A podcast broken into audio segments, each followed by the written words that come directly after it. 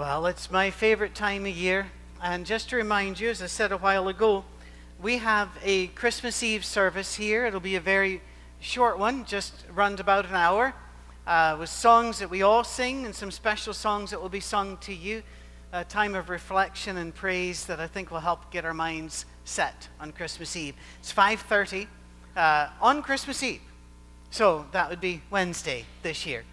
I, I, and I had to bring that up because somebody did actually ask me a few weeks ago. They said, "You're going to have a Christmas Eve service?" And I said, "Yes." And they said, uh, "When are you going to have it?" And I said, "Well, 5:30." And they said, "No, the date." And I went, "Um, we're, we're going to do it on the 24th this year."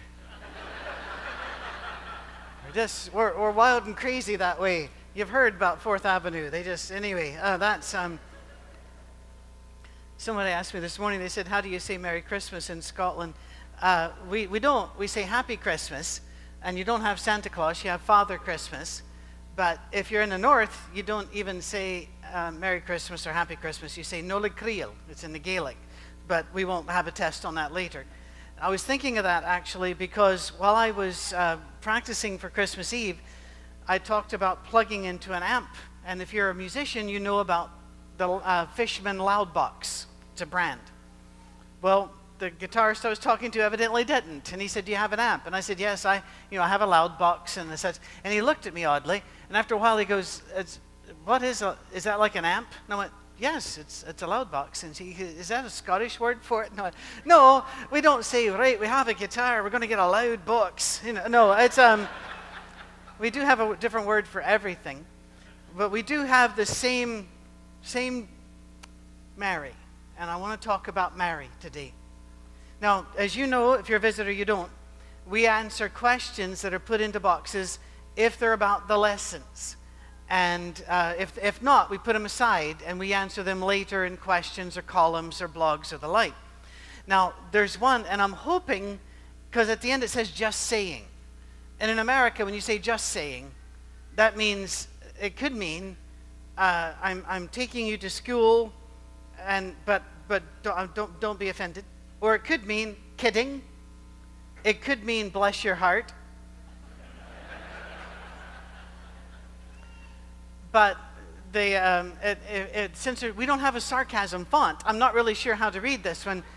Um, it, it says, all right, may as well just go ahead and do this. As you said in sermon, Mary was 13 or 14, around there, not married, had baby Jesus in a barn.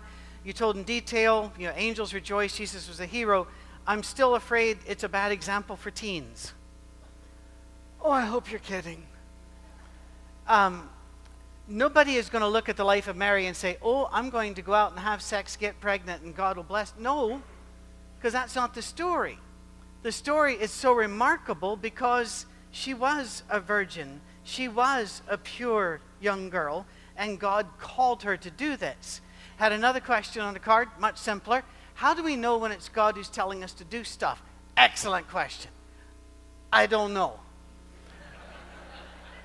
it is incredibly complicated. It's an incredibly personal thing. However, if your 14 year old girl never had sex or a serious boyfriend and suddenly you're pregnant, go with it. That, um, because that's going to have to be something done off site. That was done by God. That wasn't done by you. This is a, um, and by the way, the, the, how do we know it's God that's trying to tell us something is a very serious question. And it does deserve a few sermons, and we will get to that. But to be very honest, all of us struggle sometimes, don't we? Is this my voice I'm hearing?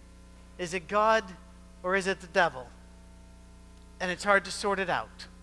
And so we'll, we'll work on that later. But let's get back to Mary. To be honest, I didn't give Mary much thought for most of my life. I knew she gave birth to Jesus, but to me, she was basically just a spiritual UPS delivery system.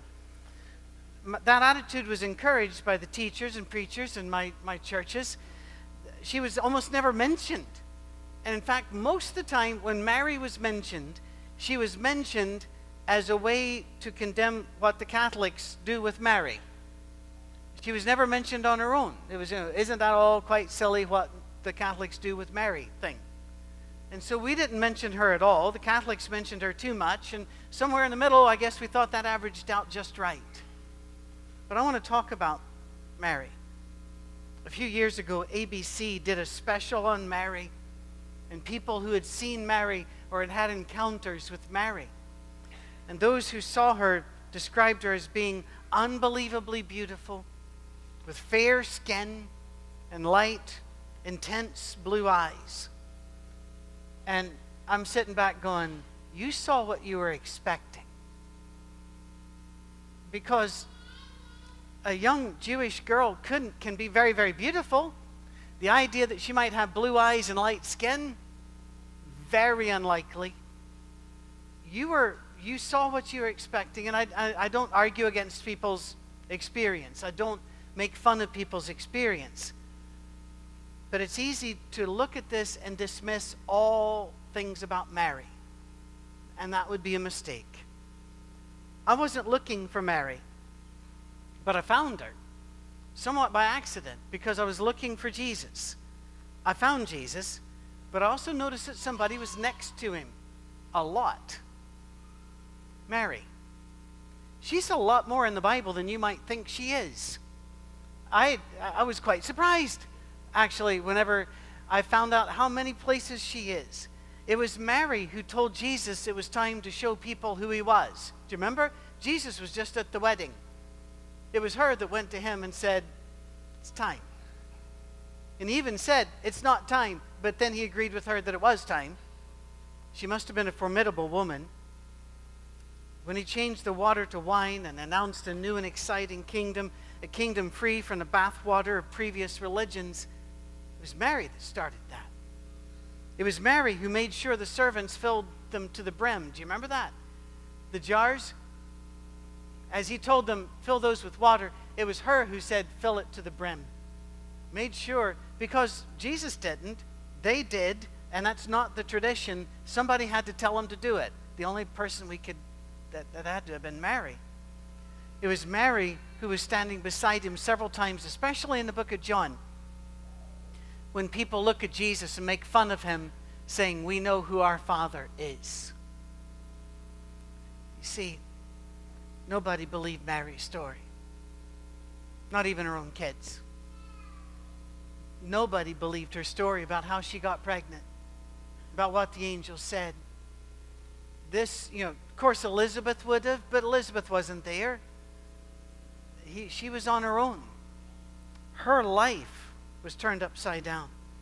Jesus was gone. I, I'm sorry, Jesus was there. Joseph was gone. We don't know why Joseph was gone. There's no early good tradition and absolutely no history to explain where Joseph went. But he's gone. I hear a lot of people say, well, he probably died. And you know, it's a bad situation when him dying is the best of all possible possibilities. There's at least a really good chance he just left because he could not get jobs, could not perform as a tzaddik.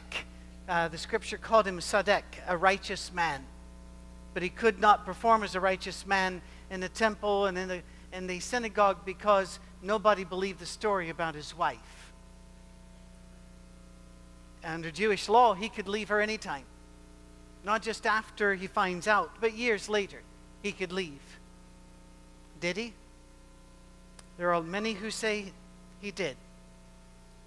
There's a time here where Jesus is teaching, and the Bible says, Your family is here for you. Do you remember that? And he turns and he goes, No, my family are these that are listening to me. What's going on? The rabbis tell us we miss this because we don't get the context. Mary was already with them. It would have had to have been older brothers coming, coming not, not older to Jesus, but older in the family, coming to shut Jesus up, shut this down, get him out of there. Stop this nonsense. Mary and Jesus are there, and here come her sons to say, We're taking over. This has got to stop. Jesus won't stop. Her life was full of embarrassment, sadness, isolation. Who do you talk to about this? Some of you have been in wars horrible war. All war's horrible, but you actually you weren't way back in the line somewhere, and that's a great place to be as well, important place. But you're on the front somewhere. Who do you talk to? There, you have to talk to somebody who's been there, or they don't get it. Who has been there for Mary? Nobody. She's isolated, rejected, slandered, laughed at, disbelieved by her own children. She saw the smirks, she saw the judgment every day of her life. And then, just to cap it off, Jesus is taken, brutalized, stripped naked, and humiliated in front of his community, his family, and his mother. Even on the cross, I've seen the pictures of the cross, the paintings that have it way up high. You need to know something. No Roman ever put a person on a high cross. The crosses, your feet were within inches of the ground. Right there. And the Bible says she didn't leave, she stayed right by him. So in the end, I found Mary. And then I found her prayer. And as we approach Christmas, we need to hear Mary's voice. We need to hear what she thought when the angel talked to her, what she knew. This young girl was incredibly well versed in Scripture. She was not your average kid. She knew her Bible, and she has a prayer. In tradition, we call this prayer the Magnificat. It's even sung. But I want to read it to you out of Luke chapter 1, starting at verse 25. 26. I can't read my own notes. In the sixth month of Elizabeth's pregnancy, God sent the angel Gabriel to Nazareth, a town in Galilee, to a virgin pledged to be married to a man named Joseph, a descendant of David. The virgin's name was Mary. The angel went to her and said, Greetings, you who are highly favored, the Lord is with you. Mary was greatly troubled at his words. We'll talk about why in a bit. And wondered what kind of greeting this might be. But the angel said to her, Do not be afraid, Mary. You have found favor with God. You will conceive and give birth to a son, and you are to call him Jesus. He will be great and will be called the Son of the Most High. The Lord God will give him the throne of his father David, and he will reign over Jacob's descendants forever. His kingdom will never end. Wow. This Mary, who is this Mary? What's she going how is she going to react? Let's think about this. Who wouldn't want to hear that the Lord highly favored them? I would love to get that message, would you not? God just show up somewhere middle of the night say, just want you to know you're doing fine. We're all with you. We like what you're doing. We would all like this, but then we wouldn't be walking by faith. I get that. But why, when she was told you're doing fine, was she greatly troubled? Because she knew her Old Testament. You need to know something, church. I have read oh, at least a dozen articles in the last few months of churches lamenting that their people have zero knowledge of the Old Testament. And it makes me grin because we're preaching through it. And we hear people, and in these articles, it'll say, I grew up in a church and never heard a sermon out of the Old Testament. We need to know our Old Testament. Mary knew it. And she knew what we now call Judges chapter 6, when an angel appears to Gideon and says the same words, You are highly esteemed, or to Daniel and says the same words, You are highly esteemed in heaven. And that never has worked out to a pleasant, easy life. Ever. Kids, kids, wherever you are, there's some over here. If your teacher ever looks at you and say, You have incredible potential. You know this is not going to go well. Right?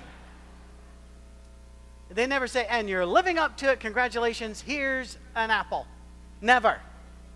It is always, when they come to, to, to Mary and say, You are highly esteemed, she's going, Wait a minute. She knows it means God believes in you and he's going to give you an assignment. With Daniel, confront the pagan king. With Gideon, take a few men and beat the vast army of the Amalekites. Mary, you have a baby in you. All right, that's not good news already. You're going to have a son. Those words were also said once before. You are with child and will have a son.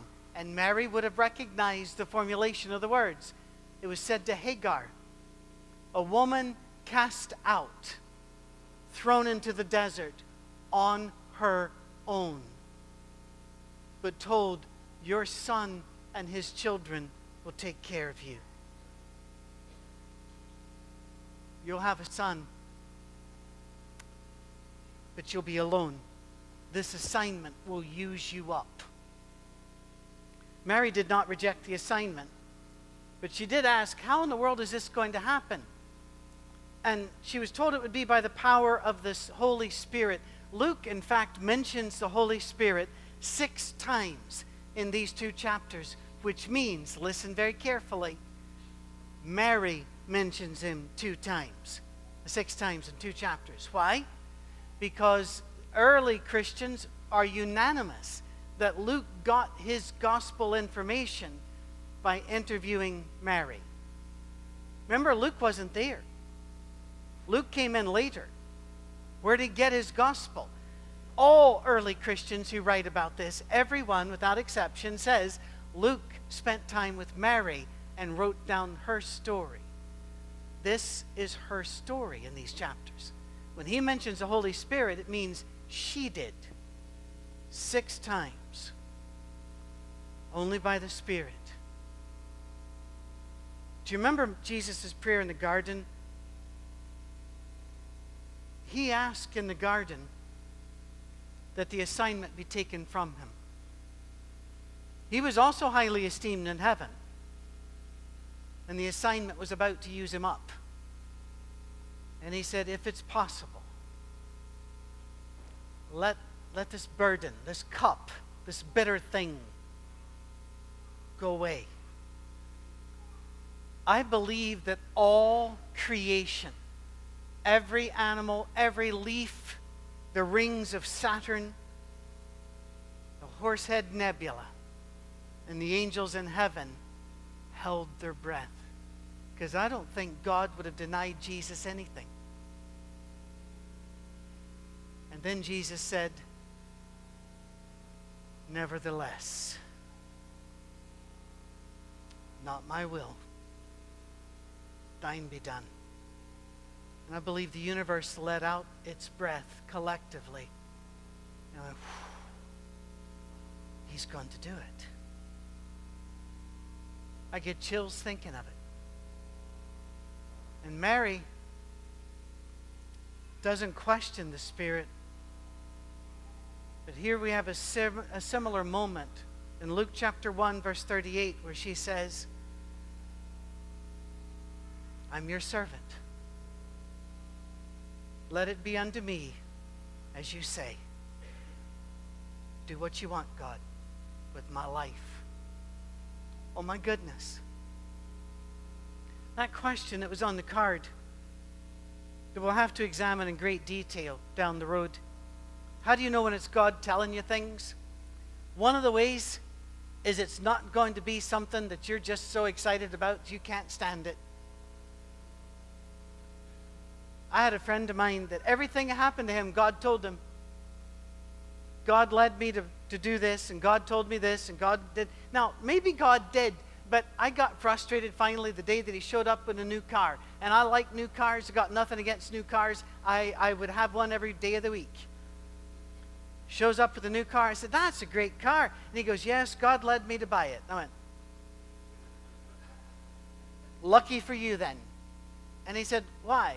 And I said, Because he could have led you to buy a car you didn't like, but wow, the very one you wanted.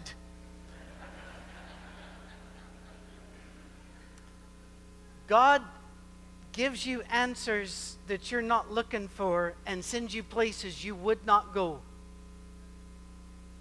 I have spent, uh, uh I, I've told my wife, I believe with all my heart, as I was being raised from the waters of baptism, God whispered in my ear, Oh, the places we will go. And I didn't understand that until later. When I keep looking about and going, all right, this doesn't feel good. Why am I here? Mary says, Luke 138, I am the Lord's servant. May it be to me as you have said. And she has to leave her village immediately. Have you noticed that in Scripture? The village will not accept her. She is a person of bad reputation. She has to leave immediately. She goes to stay with the only other person who can understand and believe what's going on. And it's a woman who's also pregnant by the power of the Holy Spirit because she has an old husband, and that's not going to work. But she goes to Elizabeth, her cousin, who says, I, I get that. I'm the only person who can, but I get it. And then she prays. Let's look at the prayer. Luke 1 46. And Mary said, My soul glorifies the Lord, and my spirit rejoices in God my Savior, for he has been mindful of the humble state of his servant. From now on, all generations will call me blessed, for the mighty one has done great things for me. Holy is his name. His mercy extends to those who fear him from generation to generation. He has performed mighty deeds with his arm. He has scattered those who are proud in their inmost thoughts. He has brought down rulers from their thrones, but has lifted up the humble. He has filled the hungry with good things, but has sent the rich away empty. He has helped his servant Israel, remembering to be merciful to Abraham and his descendants forever, just as he promised our ancestors. We don't get this because we're not synagogue trained, but there's a lot here that indicates Mary was exceptionally well educated and highly intelligent. There are 12 allusions to the Old Testament in this prayer. 12. In fact, the prayer also seems to be modeled in form and the style and the rhythm of it on Hannah's prayer. When she was told, she would have a son, Samuel, but have to give that boy to God. She would not get to keep the son. My own mother prayed that prayer and made that promise if God would give her a son. And people ask me, What made you decide to be a minister? I say, I haven't yet decided to be one. That choice was made for me by a little Irish lady who prayed to God, and God said, okay. And she kept her deal. There's a reason we read through the Old Testament. There's a reason we study the prayers of the Old Testament, right, Brother Albert? There's a reason we read those prayers. We're going to need those prayers.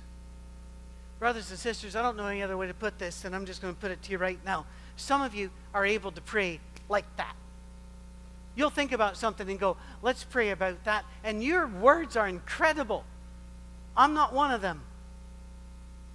There are times in my life where I have no words. And the only words I can pray are the words I've memorized from the prayers of the Old Testament or from the New Testament prayers. I use their words. I have a friend of mine who left our religious tribe and went to one that practices high church and liturgy. And I've talked to him about it. And he quoted N.T. Wright when N.T. Wright was asked, Why are you an Episcopalian? And he said, I need the words. And I understood what he meant. I don't think we have to leave our tribe. I think what we have to do is read the prayers and know the prayers. She's quoting prayers of the Old Testament. She's quoting the stories. She stored up these stories, and we need to store up some Mary so that we can respond as she responded. Reading this prayer gives us some insight into how she survived that horrible, difficult life she had. And she had a great deal of steel in that little girl's body. When Hannah prayed that the poor people would be raised up to eat with nobles, Mary took it a step further. Throw the rich people and the nobles down as you lift up the poor. There is militancy in this prayer. And that makes some people uncomfortable. We want Jesus gentle, meek, and mild, and we want Mary shining like a, a dollar store nightlight. We don't want, we don't want militancy. In fact, many churches have removed the militant songs from their songbooks. There's no more onward Christian soldiers. They want that gone. They're not going to sing as we sang today that we're, un, we're digging up the sword that has been covered with dirt. They take it all out. Mary put it right in. Throw down the nobles and the rich. Lift up the humble. She knows what's coming. In verse 48, she refers to her own position as humble, and we use that in an odd way. You know, if you go up to somebody and you go, Oh, that's a nice dress, and they go, Oh, that's just this old thing, we'll say that's humble. And it might be, but to Mary, the word humble meant poor, lowly, of no social standing. She says, Come for them. This baby, lift those people up. And what, who did Jesus lift up? The Samaritan woman, the Syrophoenician woman, the woman with many demons, the woman who was a prostitute. He lifted up the people nobody else would lift up. And he ate and drank with them as one of them, not acting like them, but loving them when nobody else would. And so others called him a drunkard. They called him a glutton. But he didn't care. He knew his mother's prayer. And then, in intentional irony, she says, I'll be known as blessed. Have you ever been told the word blessed means happy? You've, you've done. In fact, Robert Schuller even rewrote the Beatitudes and called them the Be Happy Attitudes. Are you kidding me? If you do what Jesus told you to do, you might end up on the cross. You're going to make some people angry. God bless him. Josh Graves preaches up at Otter Creek, is my son in law, most of you know. And he was in Africa during all of that recent hubbub here of the open letters and like. He talked to me the other night. He said, I came in and somebody came up to me immediately and said, How's your father in law doing? Is he okay? And I said, What'd you say? And he said, I laughed. I said, You don't know him, do you? He's not going to back off, and he's not afraid, and he's going to love people anyway. And I was proud that that was his response because he knows other stories he could have told.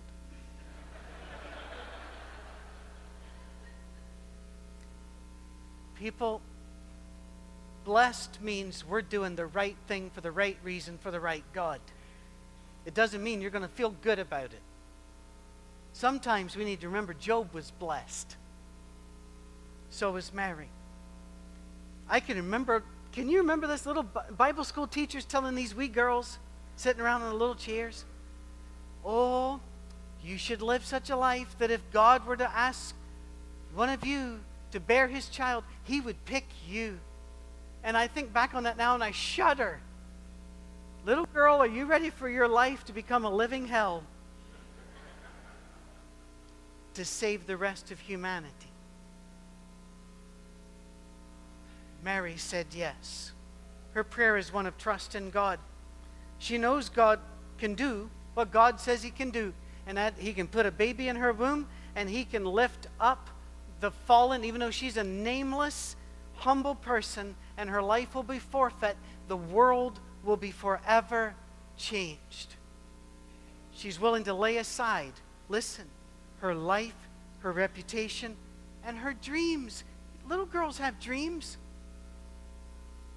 Lay it all aside because she trusts God. In her prayer, she rebukes Herod She rebukes nobles who feasted off the people. She rejects the theology of the Pharisees who separate God's mercy from his righteousness. They believed in a God of righteousness, as a lot of religious people do today, and not a God of mercy. They believed only mercy would only be shown to the righteous. She elevates mercy. Listen to me carefully, church. I've been asked by people before should we strive for doctrinal correction or for love? You strive for love because that is doctrinally correct. We are righteous because we are merciful. You don't, it's a false choice. You can be righteous without being merciful, but you cannot be merciful without being righteous because she defines it that way, which means God defines it that way. She paints a picture of a God whose mercy requires him to bring justice and whose righteousness is wrapped up in mercy. So I found Mary. And I found her again and again as I've read scripture.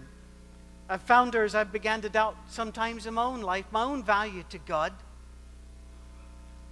my own value to the kingdom.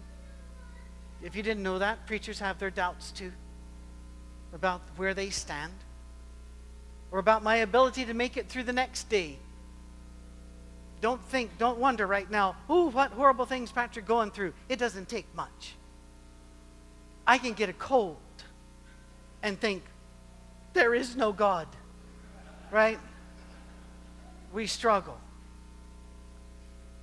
What I'm saying is, I remember Mary. I don't pray to her. I don't put a image of her in my garden. But I finally understood why some do. I pray to Jesus. And Jesus is because that's who Mary always pointed to. Mary pointed to him. So we will too. But Mary did not turn back from the task given her, even though she understood the consequences would be severe because she trusted God. And her life caused me to trust God too. What about you? So I'm going to ask you to do this. Would we all stand, please? Let's read Mary's prayer, the Magnificat, together as our Advent for the day. And after this, we'll be led in a, a hymn, a carol by Mark, who we're so glad Mark is here. We are. We are.